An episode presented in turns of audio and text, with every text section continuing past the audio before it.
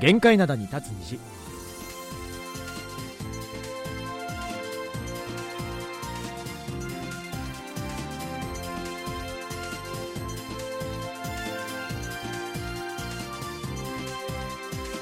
リスナーの皆さん、あにわせよ。木曜日の限界灘に立つ虹、金日トマンドジェリーのトム、イジンヒョンです。ジェリー武田博光です先週のオープニングでさ、うんいよいよ本格的に寒くなりそうですねそうね。だけど、うん。暖かかったですね。そうなんだ。なんか、オープニングで寒くなるって言っちゃったのにね、こんなに暖かいんだと思ってびっくりしましたけど。も。もうね行ったり来たりしてますけどねねね。来週からは本当に寒いそうなので、ぜひあの韓国にお住まいのリスナーさんは、風邪にひかないように気をつけてください。はいえー今日はですね、お知らせした通り、NHK 国際放送とのコラボ企画をお届けします。はいどんな風になるんですかね。ね。すごい楽しみですね。あの僕らとは逆の立場で日本の情報を発信している人たちと触れ,、触れ合えるということであのとても楽しみなんですけどもね。ゆうたん僕らがこうやってなんか他の方とコラボレーションするのって初めてじゃない？そうですよね、ねえ。うん、だからちょっとどんな出来になるのかちょっとあの楽しみもある一方、うん。不安もある、そうですよね。どんな風になるのかななんていうふうにも思いますけれども、えーぜひ楽しみにして聞いてみてください、はい。えー今ワールドカップが行われていて日本代表も韓国代表も、えーカタールで頑張ってるわけなんですが、うん。両チームの勝利を祈りながらこの曲で始めていきたいと思います。トランスフィクショントランスフィクションでスンリルルイハヨ勝利のために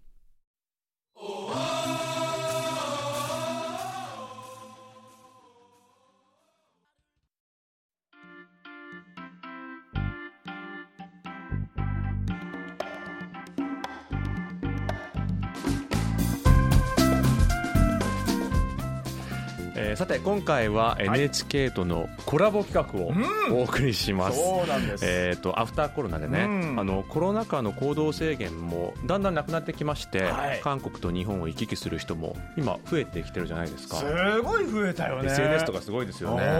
えーそこでですね今日は NHK 韓国語放送とともにですね、うん。えーコロナ以降新たに浮上してきたソウルと東京それぞれの観光スポットを紹介する企画をご用意しました、はい、この両国の交流の役に立ちたいと、うん。まあ、お互い最新情報を交換しましょう。伝え合いましょうということなんですね。なるほど。でそこで今回は NHK 韓国語放送の看板番組「花カフェ」のパーソナリティシン・ウィスさんと佐賀山美奈子さんにこのリモートで出演していただいてですねこの国際放送をしている者同士こう仲を深めて、うん。え僕たちが住むこの韓国ソウルとこうシンさんたちが住む日本の最新情報を交換していきたいなと思っております。楽しみですね、はい。実はあのすでにシンさんたちとリモートでつながっています、はいえー早速お迎えしましょう、えー、シンさん佐賀山さんこんにちはこんにちは。こんにちは。こんにちはよろしくお願いしま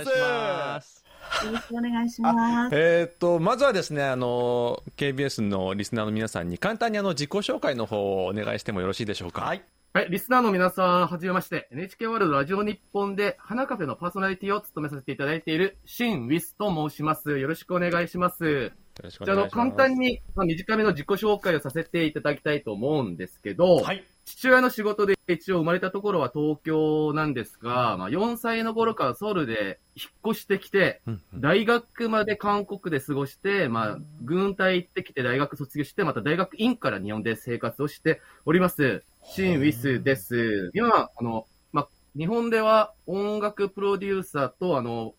タレント活動をやっております。よろしくお願いします。よろしくお願いします。音楽プロデューサー。ねかっこいい すごいですね。あの実はちょっと僕あのシンさんについてちょっと調べさせていただいたらなんとあの同い年ということであ、そう。僕はネズミ年ですか？え？ネズミ年。ネズミ年ネズミですか年ですあの85年の僕は2月生まれでシンさんはあの1月生まれというふうになってたんですけども合ってますか？あお互い早生まれですよね。そうなんですよ チンチングチングよかったね。あ、すみません。あの、あの、今日はよろしくお願いあしまれですす。あの、お男の人に会うときは84年生まれですって言って、女性に会うときは85年って、85年生まれっていう、あの、なるほどね大盛りみたいな存在です。はい。ああの韓国の早生まれあるあるをいただきましたけどもねあるあるですね。どうもよろしくお願いしますえっと坂山さんの方もよろしくお願いします、はい。はい、えー私は、あの、新日さんと一緒に花カフェをやらせていただいています、佐賀山美奈子と申します。で私は、まあ日本生まれ、日本育ちなんですけれども、あの、現在は、えー NHK のこの国際放送の花カフェ出演以外に、えー韓国語の通訳者としても働いています。NHK のあの BS にワールドニュースっていうのがあるんですけれども、えーそこで、えー KBS の枠もありまして、えー KBS ニュースを、えー日本語に訳すというお仕事もさせていただいています。はい。韓国の今をお伝えできるっていうことで、えーとてもあのやりがいのあるお仕事だなと思ってやらせていただいています。今日はよろしくお願いします。いやーお願いします。もうね、KBS の通訳といえばね、もそう。う、ここにもいますからね。通訳されているということで、僕のあの先輩にあーなりますね。よろしくお願い。僕もあの通訳をさせていただいてます。よろしくお願いします。そうですか大大先輩よろしくおということで願いし。まえす。なんかあの、つこう知ってたりはしないんだ。はないですけど、やっぱあの、はい。もう大先輩なのであ、僕なんかはもう、全然あの、知らないと思うんですけども。いろいろ学びなさい大先輩って言わないでください。我々より年下かもしれません。そうですよ。そそんな、ちょっと、ちょっと先輩。さっき年の話したばっかりだから。ちょっと先輩ということで、よろしくお願いします。ははいい、ということで、はいえー、申し遅れましたが、僕もあの通訳をやっているイジニョンと申します。よろしくお願いします。よろしくお願いします。はい、えー私はあの役者を、えーしております武田博光と申します、えー今はですね体は韓国に、えー置いて活動しております、えー今日は本当こうやってね画面越しではあるんですけれども、はい。お会いできるのすごい楽しみにしてたんですけれどもね本当今日はよろしくお願いいたします。よろしくお願いします。はい、えー、さて、シンさんと佐賀山さんは、うん。NHK の韓国放送の番組をされているということなんですけども、NHK 韓国放送は、NHK の中でも、まあ、僕たちと同じような、えー役割を果たしている国際放送で、まあ、韓国語で、えー日本の情報を伝えていらっしゃるんですよね。うん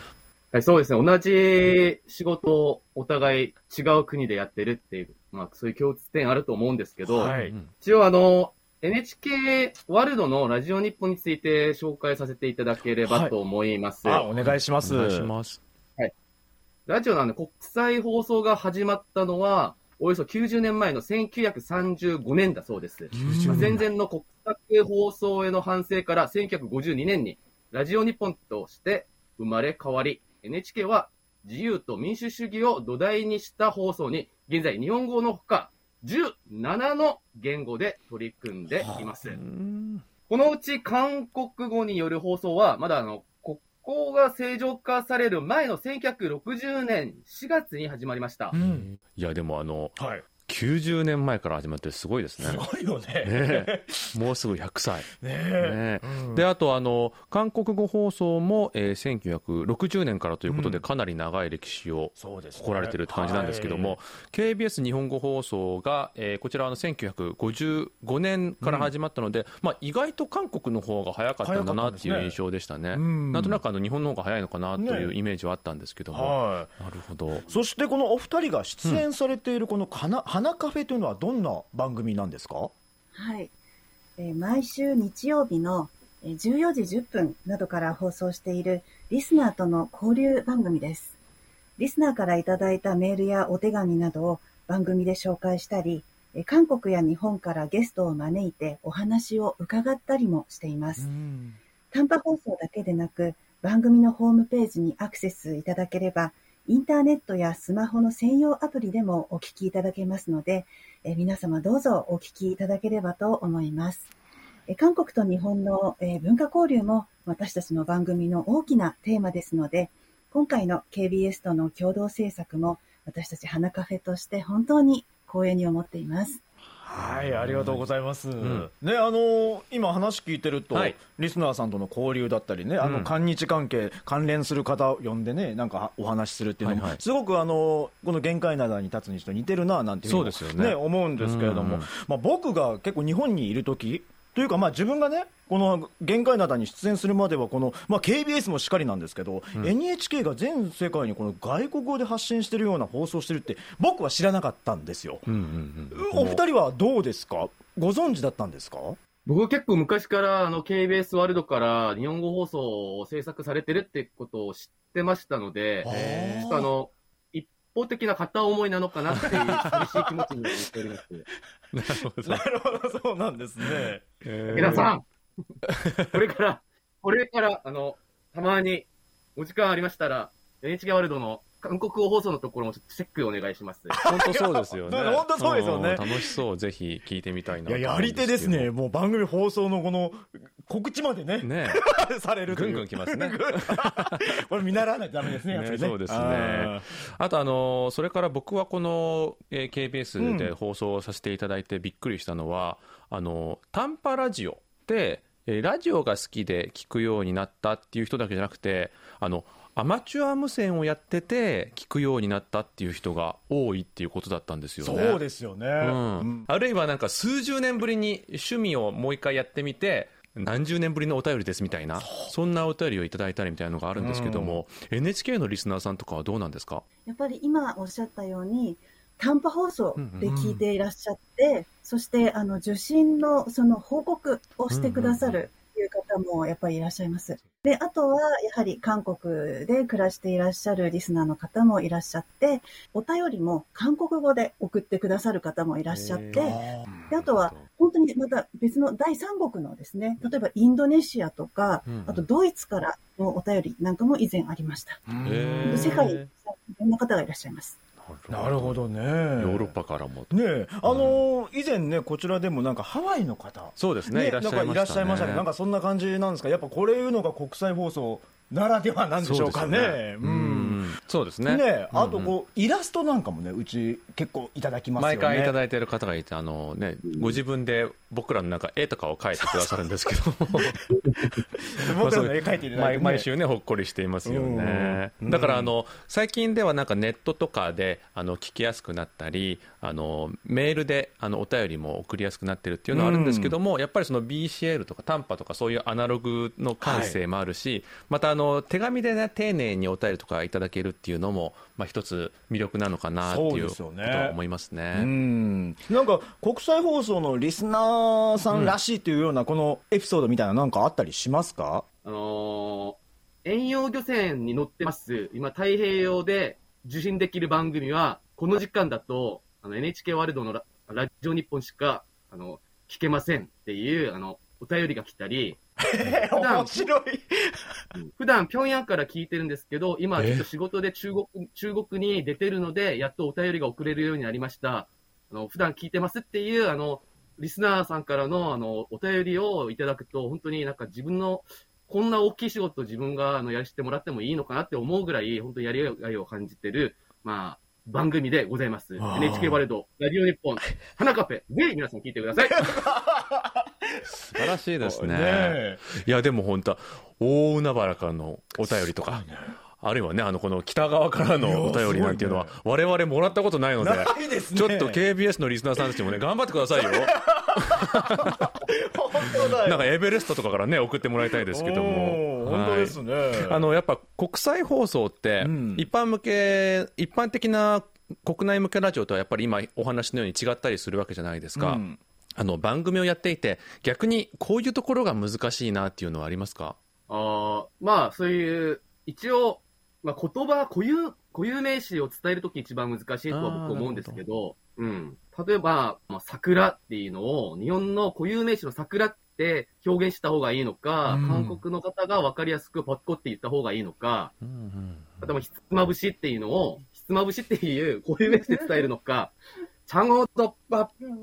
グッパッみたいな感じで、なんか、説明した方がいいのかって、そういうところが、まあ、面白い、難しいところです。うん、そうですよね。あの、お互いの国の言葉を勉強されてる方も多いということなんで、それ聞けばね、あの、すごい参考にもなるんじゃないかな、なんていうふうにも思いますもんね。はい。で、あの、僕たちもやっぱりその苦労というか、うん。っていうと、やっぱりあの、受信報告、さっきもね、少しお話出てたんですけど、あの、ベリーコード、ね、このコロナでね、なかなか送れなくなった時期があってですね、うんうんうん。なんか、その時期、やっぱりあの、リスナーさんからのお便りがめっきり減ってしまったというね、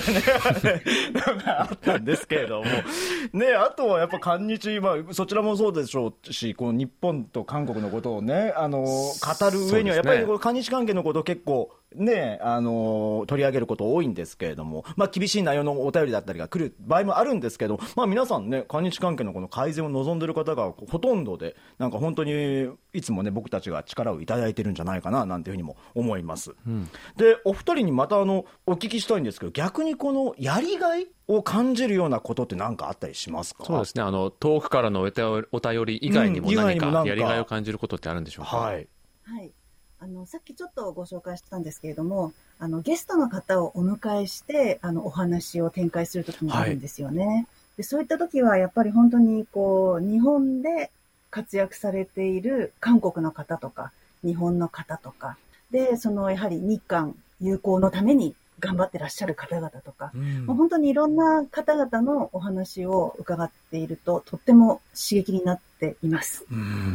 確かに。そうですよね、僕らもそういう番組、あのコーナーあったんですけど、うんうんうん。すごい刺激いただきますもんね、そうですよね。い部分ではい。やっぱりあの同じような役割を持つ番組を担当している者同士、まあ、共感できることもね、うん。たくさんあると思うんですけども、はい。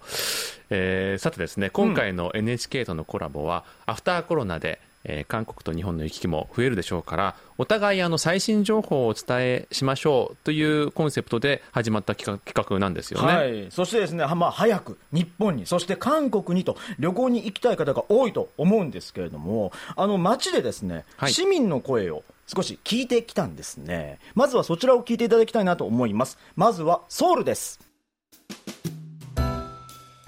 안 그래도 그 비자 풀리기 전부터 일본 어디 가면 좋을까 이런 걸 좀 많이 고민하고 있었는데 드디어 드디어 풀리니 너무 기분이 좋고. 내일 백신 3차 맞아요. 일본 여행을 위해서. 다음 달. 뭐 이자카야라던가 뭐 하이볼 이런 뭔가 좀 더 일본스러운 음식들? 뭐, 뭐 수산시장? 이제 막 그 자리에서 회소 이제 골라서 거기서 떠주고 수시 만들어 주잖아요. 바로바로. 음, 그런 거? 약간 시장 체험. 음. 일본 음식을 진짜 즐, 즐겨서요. 주로 먹으러 가는 거죠. 그 뭐 이자카야 같은데 가서 그냥 혼자서 막 따뜻한 사케 마시면서 분위기가 너무 너무 좋아서 그런 그런 것도 기대하고 있고요. 사- 사람들도 친, 친절하고 공기도 한, 한국하고 비교하면은 좀더 깨끗한 편인 것 같고요. 복잡한 도시보다 또 요즘에 일본 소도시들 여행도 많이 하니까 그런 것 중에 하나 좀 한적한데 자연 좋은데 가서 좀 온센이나 이런 데서 좀 편안하게 보내면 어떨까 뭐 이런 생각 해봤습니다. 그 지역마다 라멘의 맛이 다 다르다 하더라고요. 그래서 한번 먹어보고 싶은 생각은 있어요. はい、ということで、うん。ちょっとジンヒョンさん、通訳の方お願いしてもいいですか？長かったよ。だいろいろあったけどね。今、坂山さん、ずっと書いてらっしゃるの、多分通訳されてたんじゃないかなと。思うんですけど、違いましたか？あ今、坂井さん、ラーメン食べたいってことです。希望だったんですそう坂ね。山さん。いや、あの、ですからね、ほら、あの、水際対策で、うん。ビザの発行とかちょっと止まってた時期あったじゃないですか。はいはい。だから、その、またあの発行される時期を待ちに待っていたとか、えーあの日本旅行に行くためにこれからワクチンを打ちに行こうと思っているだったりとかありましたよね。いやあとはもう、ご飯のことばっご飯とお酒ねみんな食べ物ばっかい。や、まあそうなんでしょうね。うん、居酒屋っていうなんかワードがすごい聞こえましたけどね。聞こえましたね。うんやっぱ皆さんが日本に来られて、なんかこう、お酒でも飲みたいのかななんていう、すごいね、期待されてるのが伝わってきたんですけど、うんそして東京でやりたいということもあありましたよね。そうですね、うん。あの先ほど言いました居酒屋とかもありましたし、うん。あとなんか温泉でのんびりしたいとか、ね、ありましたね。うん、あと地域ごとのラーメン、やっぱあの、はい韓国もラーメン好き多いですから、うん。ラーメンが食べてみたいっていう声もありましたね。はい。しんさん、佐賀山さん、どうですか？今の聞いて、どう思われましたか？僕もちょうど先週、あの、韓国から、あの、幼馴染含めて、なんか3組のチームがも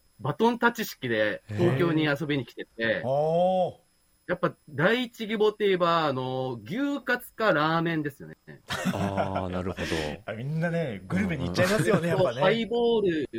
ハイボール飲みたいって言って、なんか韓国のハイボールはちょっと甘いから、ああ甘くない日本の、そう、な、おとなしいハイボールが飲みたいっていう友達の、まあ、希望も多かったので、やっぱり食べ物、日本って言えば、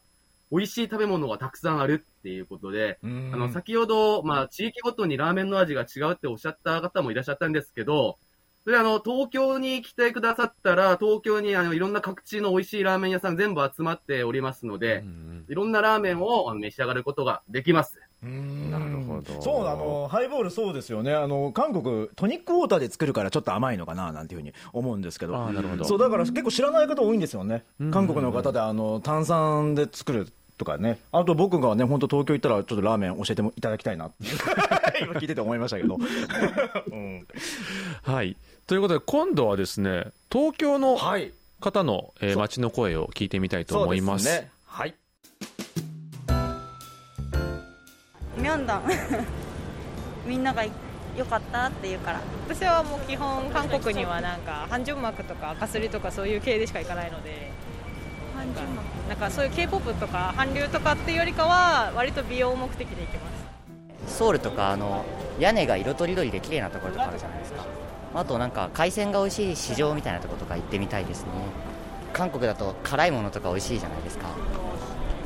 まあ本場のキムチみたいなの食べたいですよね。食べたいもの。でも本場の韓国料理はちょっと気になりますトッポギとか。赤い赤い料理あるじゃないですかいっぱい、好きな辛いもの大好きなんでまあいろいろ食べてみたいですよね。いろんなものをそう食べてみたいなって感じですかね。あ結構コスメとかあとファッションとか料理とかもそうですけど。はい東京の街の声を聞いていただきましたけどまあ、あの美容目的でしか行かないっていう方もいましたけども、まあ、やっぱ大体食べ物ですね、おやっぱそうですよね。ねおえ互い食べ物がやっぱ主になってくるのかななんていうふうには思いますけどね。うん。ちなみにあの先ほどシンさんはお友達が東京に来られた話してましたけども逆にあのシンさんとか佐賀山さんあの近々ソウルにいらっしゃる予定とかはないんですか、僕は、来、来年の2月に、あの、ちょっとあの、家族の行事で行く予定、あの、でおりまして、うん。ちょっとあの、3年ぐらい、僕最後に韓国に行ったのが2020年の2月だったので、ちょうど3年間ブランクができてしまったので、まあ、その間、まあ、変わったところにも興味あるんですけど、なんか僕の体の半分以上を、あの、もう作ってくれた韓国のソウルフードが、もう3年間欠筆されてるっていう、イジニャンさんはご存知だと思うんですけど、うちらの小学校っていうか、あの、国民学校の時代、はい。国民学校終わったら、学校の正門の前にフードトラック、トラックのおじさんが来て、うんうん紙コップにトッポッキ50ウォンとか100ウォンで売ってたり、うんうん。なんかチギンとか、トッポッキのあのソースにつけて食べたりする時間が本当に楽しくて、なんか懐かしいって思われる時間なんですけど、そっちの韓国の懐かしい味が味わえるところがあったらぜひ紹介お願いしたいなっていうところです。なるほど。うん、そうですね。うん。ということでですね、うん今日はそんなご要望にお答えして、うんあの観光スポットを紹介したいと思うんですけども、はいうんまずあのもう長らくこ来られてないということでその間になんか変わった場所に行ってみたいっていうお話だったんですけども、はい。そういう意味で、えー、とこちらを紹介したいと思います、うん。えー一つ目に紹介するのは歴代大統領が生活していた空間を覗いてみよう、えー誰でも自由に出入りできるようになった、えーチョンワデです。はい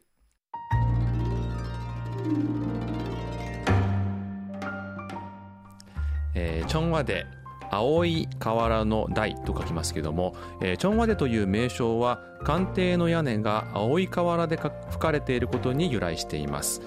73年間前政権まで10人の大統領が大統領府として使っていました。ユン政権が発足した今年5月から一般開放され新たな観光スポットになりました。以前も見学コースなるものがありましたが今回の開放によって見学できる場所が格段に多くなっていますえー開放から6ヶ月ですでにおよそ250万人が訪れるほど大人気で国民の憩いの場となっていますはい。チョンワデということですね。うん。まあ、あの前に見学 OK だったところもあったんですけども、まあ、それでね外国の方もたくさんいらしたりしてたんですが、はい佐賀山さんは行かれたことありますか？いや、ないんです。あの、友達、日本人の友達が、あの、一緒に行こうって一回誘ってくれたんですよね。はいなんですけれども、その時ちょうど大学院の授業があって、行かれなくて、本当に、あの、残念に思いました。なるほど。ならね、今日もあの紹介のしがいがあるということなんですけども、そうですねはい。えー一般公開されて新たにお目見えしたチョンワデなんですが、はい。えーどのように変わったかっていうのをえー紹介させていただきますとあの以前は見学コースに参加しても立ち入れる場所っていうのが少なかったんですね、はい。あの例えば建物の中に入れるのは、えー迎賓館の一部くらい、まあ、写真撮影も NG だった。僕、そうなんですね。10年ぐらい前に一度行ってるんですけど、その時はあの本当に一般開放してない時だったんですけどね、うんうんあのツアーのこう、あガイドさんがね。ガイドさんがいて、はい。あの、じゃあここで写真撮っていいですよみたいな感じで、でそこでみんなで一斉で写真だ撮って、あなるほど。それだけだったんですけど、決められた今なんかね。いろんなところ入れるようになったということなんですよね。はい。えー現在はですね執務室で使われていた本館はもちろん、えー大統領が生活をしていた官邸、まあ、これは中には入れないんですけども、うん。えー外から見られます、えーまたあの迎賓館だったり、えー外賓を迎える建物などなどが見られるようになってるんですね、えーそれではですねあの写真を見ながらもうちょっと紹介をしたいと思うんですけども、はい。えーまずはこちらの写真です。えーこちらがあの武岳山という山を背景に写したあの本館ですね、えー風水学上にもあのチョンワではあのとても縁起のいい地形土地にあるんですけども、まあ、大統領が仕事をする空間であったにもかかわらず、えーこのようにあの自然と建物が調和した風景が本当に素敵でそんな雰囲気の中にいるとなんかね心が洗われてうん。パワーが湧き上がってくるような気持ちになるんですよね、だから、まあまあ、ある意味、まあ、パワースポット的な意味もあって、ん。まあ、あの朝鮮時代からもキョンボックンのすぐ後ろにありますから、まあ、とてもいい土地だということで、まあ、扱われてきたんですね。ね、あの以前、うちのリスナーさんが教えてくれましたよね。そうそうそう、うん。パワーをもらってきたらどうですか？みたいな、ね。お話いただきましたね。はい。はい、またあの次の写真も見てみたいんですけども、うん。こちらあの 美男仏ってなか なかなかなかあのパワーワードなんですが、すごいよね。えーこちらはね、キョンジュ表敬大座、えー石座如来座像という、えー仏像なんですが、うん。あのーチョンワで敷地内の北側の散策コースになっています。その途中にこの石造りの仏像があるんですね。であの9世紀に作られたと見られていて2018年に文化財庁のえー宝物宝物に指定されました、うん。えー朝鮮総督府の初代総督だった寺内正武がキョンジュねこの仏像に初めて出会って欲しがると、えー当時キョンジュ金融組合の、えー理事を務めていた日本人が、えー寺内に捧げたものなんだそうですね。で最初はソウルのナム山にあったあ寺内が使用していた官邸にあったんですけども、えー39年前チョンワレの後ろに移されて今に至るということなんですが顔立ちがとても綺麗で先ほど美男仏と字幕もでテロップも出てた出てたんですけどもあのイケメン仏像ということで有名なんだとだってそうだよね、美男仏だったらイケメン仏になるもんね。そうそうそうそう そういうことになるんですね。実際あのいろんな仏像ある中でちょっとなんかイケメンなんですよねおお、そうなんだ。そう女性に人気ということです 女性人気なんだね。えーっとまあその他にもねいろいろとご覧いただきたい部分たくさんあるんですけども、はいここまででとりあえずどうですか？感想の方はうん。どうですか？子供の時からやっぱチョンワデって言うとなんかそういう聖地とも言えるんですけど、なんか少し、まあ、怖いところっていうか、なかなか一般庶民としてはいけないところなので、なんちゃんと招待されていくっていうのはいいことなんだけど、行っていいのかっていう、ちょっと、まあ、共感は感じるかもしれないんですけど、今の雰囲気は結構穏やかな感じでみんな、なんかアーティストの B さんもそこでなんか踊ったり、なんか映像撮影したりしてる話を聞いてて、で僕は個人的にここちょっとあの、韓国の大統領の、まあお仕事されるところとして結構好きだったんで、オープンしてしまったところ、これからずっと永遠に観光地として使うのもちょっともったいないし、どうなる、どうなるんだろうっていうところはちょっと気になってるところなんですけど、このイケメン像っていうか、ちょっと気になります。この方にはちょっとお会いしに行きたいなって。なるほどねあのイケメン同士で、うん、イケメン同士でね。はいいいんじゃないですか対面されるということですね。はいうんえっとでも本当にシンさんの意見もすごい説得力があるなと思うのが本当にそう考えてる人も少なくないと思うので、はい。い、つまた見られなくなるかわからないんですよね、う。ん。だから今公開されているうちに見ておくのもいいのかなと思うんですけども、えーさらにあのいろんなところをご紹介したいと思うんですが、えーこちらの写真をえーご覧くださいうん。えーまあ、なんといっても本館執務室大統領が働いていたところが見たいですよね、はい。これがあのついこの間まで、えー大統領がお仕事をしていた執務室なんですね、えーなんでもアメリカホワイトハウスの執務室の2倍の広さと言われていてですね。あのテニス好きのイ・ミョンバク元大統領はここでテニスできるんじゃないか？とおっしゃったぐらいなるほどね。広いそうなんですね。でもよくあのニュースとかに出てくる場所だもんねこれね。そうですね、うん。はい。でまたこちらの写真もあります。こちらがあの迎賓館の内部になっています、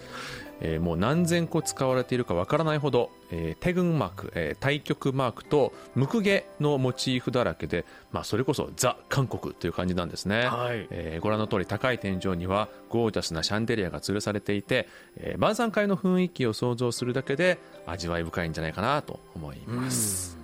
どうですか？こういう写真、まあ、ご覧になったことはありますか？ないですね。あの、外の風景の写真っていうのはやっぱりニュースとかで見たことあったんですけれども、この今のこの迎賓館の写真ですよね。はい本当にものすごい豪華でびっくりしました。そうですよね。だからあの外国のね、えーっと首脳とかが。え要人とかね。泊まうん泊まったりしてた空間ですから、まあ、そこに行くだけでもすごい VIP な気分になれるんじゃないかなと思うんですけども、うん。えーこのチョンワで僕たち韓国人が行く場合は前の週までに前もって予約をしなければいけないんですけども外国の方々はなんとですね予約なしでも入れるんですよね。そうなんですよね。うん。えー、とパスポート持参で9時か、えー13時30分の会に並べば OK です。続いて、えーもう一つ武田さんから、えー観光スポットを紹介していただこうと思うんですけども、はい。さてまあここまではねこのチョンワで、うん。まあ、青瓦台の紹介をしてきたんですがもう一つ僕がおすすめスポットとして紹介したいのがレトロとモダンが共存する若い人たちの心をわしづかみにする満音市場を紹介したいなと思っております、うん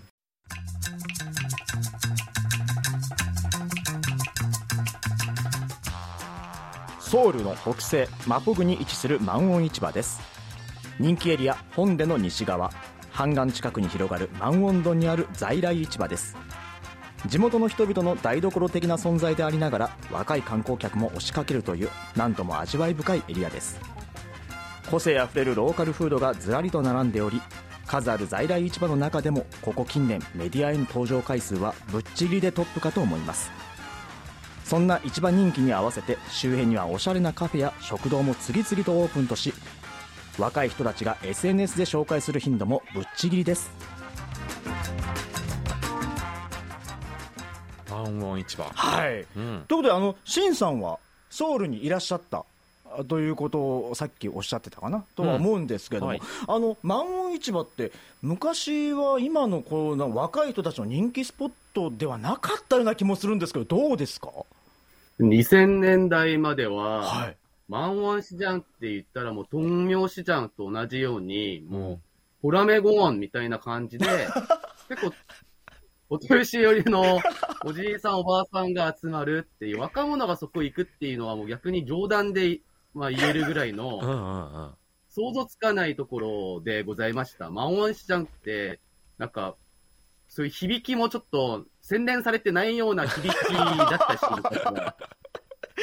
韓国語でマンが入ってたらなんかちょっと微妙じゃないですか。あー。なるほど。あーなんか語感がね。投げ投げたとこでマンが入ってたら、うんうんうん。それでなんか、マンワン、マンワンシジャンに行くっていう、もう想像すらしたことないです。ああなるほど、ねそういう感じだったんですね。今にもねあの満音市場の方からクレームが入ってきそうなんですけども 早くフォローお願いします。そうですね。えただあの、韓国ではね、あの最近、このニュートロって言って、ですねこの古いものと新しいものの融合、まあ、モダンレトロの雰囲気のものが結構人気だったりもしたので、まあ、そういうのにぴったり合うのがこの満音市場なんじゃないかななんていうふうに思います。そしてあのこの中でも一番のおすすめおすすめはですねやはりあの皆さんに先ほどのインタビューでもありましたけれどもグルメですよね、最近は日本のコリアンタウンでも結構いろんなもの食べれるとは思うんですけれども日本ではなかなか味わえない、えーまあ結構あの韓国ならではの食べ物だったりですね、しかもあの、市場なので安く、お財布にも優しい、えーそのようなグルメを今日はですね、紹介したいなと思っております。はい。では、まず一つ目、ご紹介したいのがですね、コチュティギンなんですね。はい。コチュがですね、このまあ、日本語で言うと、唐辛子そしてティギンは揚げ物ということで、まあ、唐辛子の中にですね肉を詰めてこう揚げたものになるんですね。であの昔から結構いろんなお店にはあったとは思うんですけれどもこのね万温市場のあの名物はまずこれ見ていただいたら分かるんですけどすごい大きいんですね。すごい大きいのでもう見た目でも満足していただきてで食べるとやっぱこのサクサク感があるので、まあ、これでまた満足していただけるんじゃないかななんていうふうにも思います。でこのコチュテギン食べるときは結構あのタレがあってですね結構あの、こうた玉ねぎとかが入ってるこれタレにつけて食べたりするんですけどここでももちろんくれるんですけれどもこれタレなくても全然その衣にちょっと味がもうついてあるので、結構そのままでも美味しく食べれるんじゃないかななんていうふうに思います。なるほどそれであのやっぱか唐辛子なんで日本の方からしてみればちょっと辛いんじゃないかなってね、あの思われる方も結構いらっしゃるんじゃないかなとは思うんですけどあの大きいので唐辛子が。あのちょっと想像していただけるとこのピーマンの肉詰め日本で結構あるとな、うんあるかなとは思うんですけどね。あんな感じにちょっと近いので、本当一切辛くないんですね。だからすごい食べやすいかななんていうふうにも思います。そしてあのお二人はどうですか？結構お酒って飲まれたりしますか？うんうんうんとグーって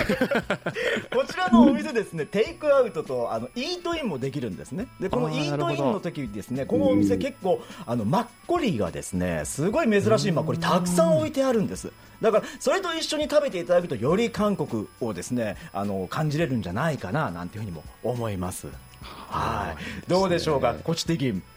お好きですか、お二人コチュティギンも好きで、この、ユッチャンと、あの、マッコリも、いい、まあ、相性だと思うんで、はい。多分このコチュティギンも、もう肉と、と青唐辛子を、まあ、縮みにした形で、そこにマッコリだったらもう、これは飲みますね。これはもう、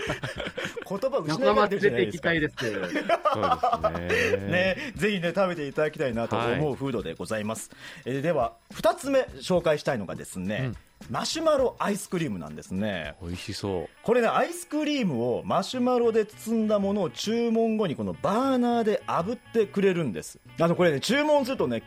恐恐竜のような人形の中にですね、バーナーがあってですね、口から火が出てるようにこうバーナーでね、焼いてくれるんですよ、この。なるほど。うん、でこれねもちろんあのアイスを包んでるマシュマロを焼いてくれるのでもちろんアイスは溶けないんですけれどもこの味がですねチョコバニラストロベリーの3種類から選べるんですね。でこのお店面白いのがほもともとこのお店とんかつ屋さんなんですとんかつ屋さんなんですけど、このお店で一番有名なのがこのアイスでなるほど。もうこの万温市場に行かれたらですね本当このアイス持って歩いてる方すごい多いぐらいもうあの大人気の商品になっております。であのアイスがですね結構あの昔ながらのアイスなんですね。そのちょっと高級なアイスではなくて昔ながらのアイスなんでこのマシュマロを焦がしたこの甘い匂いとですねすごい合うアイスなんですよねま、ちょっと男だけでねあの並んで買うのはちょっと気恥ずかしい部分はあるんですけれども ぜひね食べていただきたいなと思います。どうでしょうか？坂山さんとかはアイスお好きではないですか？うーん、私はどちらかというとお酒の方が好きなので、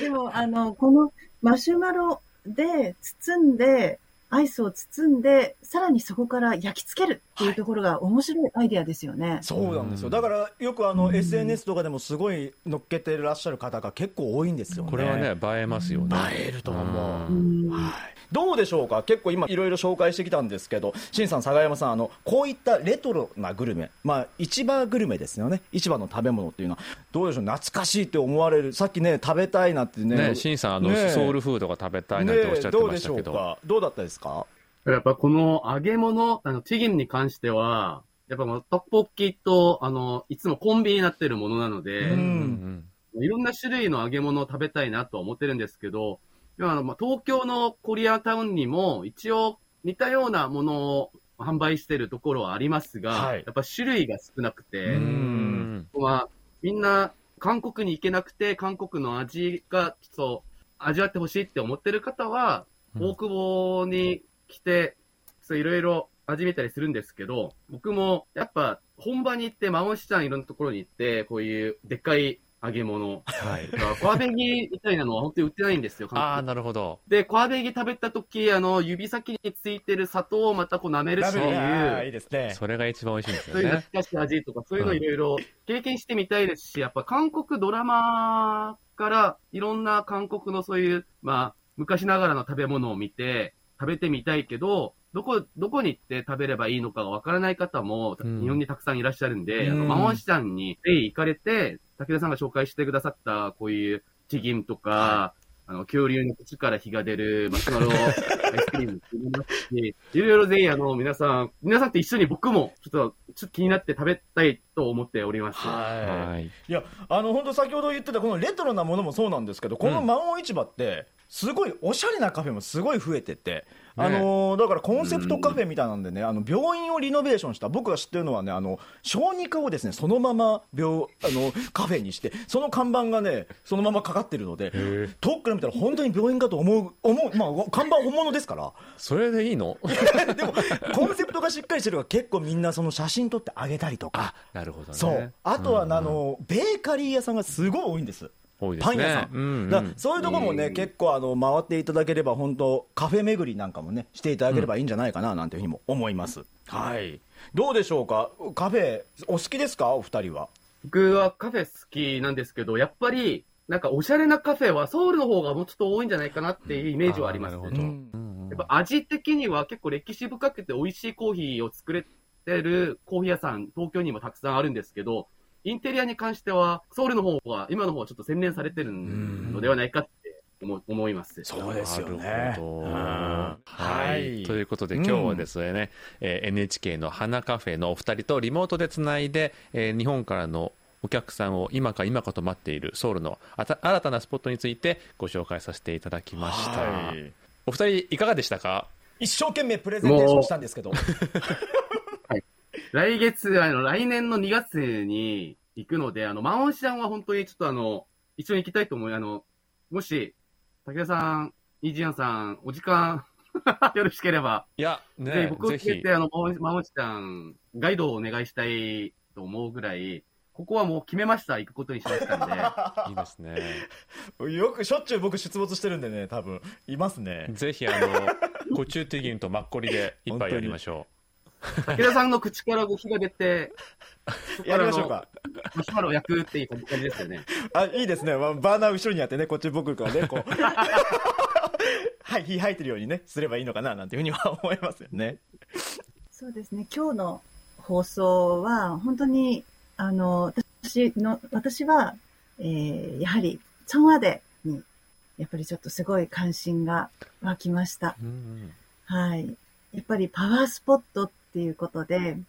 言うなれば、本当この3年間、日本の、日本にいる私たちがが行かれない間に入れるようになった新しいパワースポットだと思いますので、本当にこれからの新しい日本人観光客にとって新しい、あの観光スポットになるんじゃないかなって思って、本当にイケメン仏にも会いたいですし、ぜひ行きたいなって思いました。今まで本当に韓国ドラマの中にも結構いろんなシーンで映ってるので、うん。そこに行くと、まあ、韓国ドラマが好きな方はやっぱ、あ、ここなんだっていうイメージがつくと思うので、あの今までの方も、まあ、いつまで行けるのかそ、ではもうわからないので、行けるうちに行っておきましょう。そうですよね。はい。えっと、今日はね、あの、この、スポット紹介はこれで終わりなんですけれども、えーちなみにこの27日とですね、来月の4日は反対にこの僕たちがですね、NHK の花カフェさんにお邪魔してですね、東京の最新おすすめスポットのね、紹介をしていただきたいなと思っております。えー東京のおすすめスポットのお話を聞くのがね、今から楽しみなんですけども、はいそちらの方もぜひお聞きいただけたらなと思います。そうなんですよね。東京離れて僕なんかもう10年以上ですからね、なんかいろいろ変わってるんじゃないかななんていうふうにも楽しみにしております。はい。なので、ぜひ、あの、NHK の花カフェの方もよろしくお願いします。また、コロナが完全もう終、まあ、終わって、収束して、実際に対面できる形で、同じスタジオの中で、マスクなしで、そうですよね。お互いのスピン見ながら、本当あの、唾とか飛ばしながら、そういう、もうそれこそ本当にあのできれば。マモン市場でマッコリ持って待ってますんで、うん。本当に。ねあの本当ぜひね直接お話ししたいです。収録終わってからの、収録終わってからの打ち上げとかもできたら、なんかいいなっていうところなので、今度また、あの、いい機会があれば、ぜひ、あの、誘ってください。はい。はい。ありがとうございます。えー、それでは新さん坂山さん今日はどうもありがとうございました。ありがとうございました。ありがとうございました。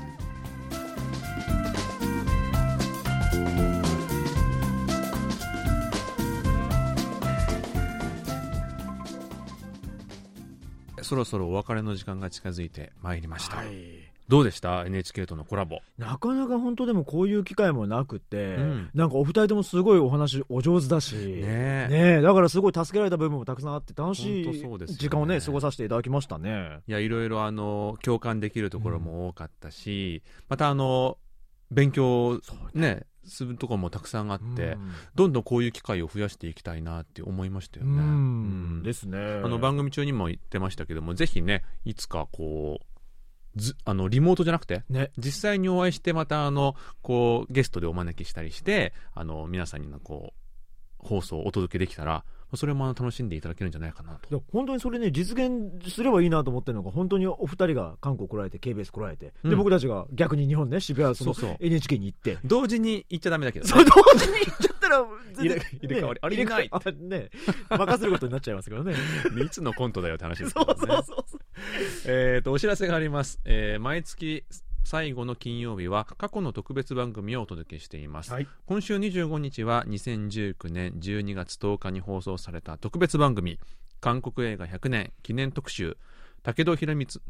武田博光の K ムービーダイアリーの再放送をお送りします。まだこれ再放送されてるんですね。ねいいですね 久々にねありがたいですねいいかもしれませんね。はいえーこのため、金曜ステーションはお休みさせていただきます。ご了承ください。はい、それからお知らせがもう一つございます。来週12月1日、えー木曜日はですね、毎年恒例の韓国歌謡コンクールです。えー今年もですね、リスナーの皆さんから素敵な歌声たくさん送っていただきました。今ちょうどね、あの皆さんが審査をしているようなんですけども、うん今年もね、楽しみですね。ですよね。あの、できるだけたくさんの人々のね、あの、歌声ね、紹介していきたいな、なんていうふうには思っております。えーそれから番組宛てのお便りもお待ちしています。宛先は japanese.kbs.co.kr です。それでは来週も木曜日にお会いしましょう。木曜日の限界灘に立つ虹、金虹のお相手は、トムジェリートムイジンヒョンとジェリー武田博光でした。皆さんありがとうございますよ。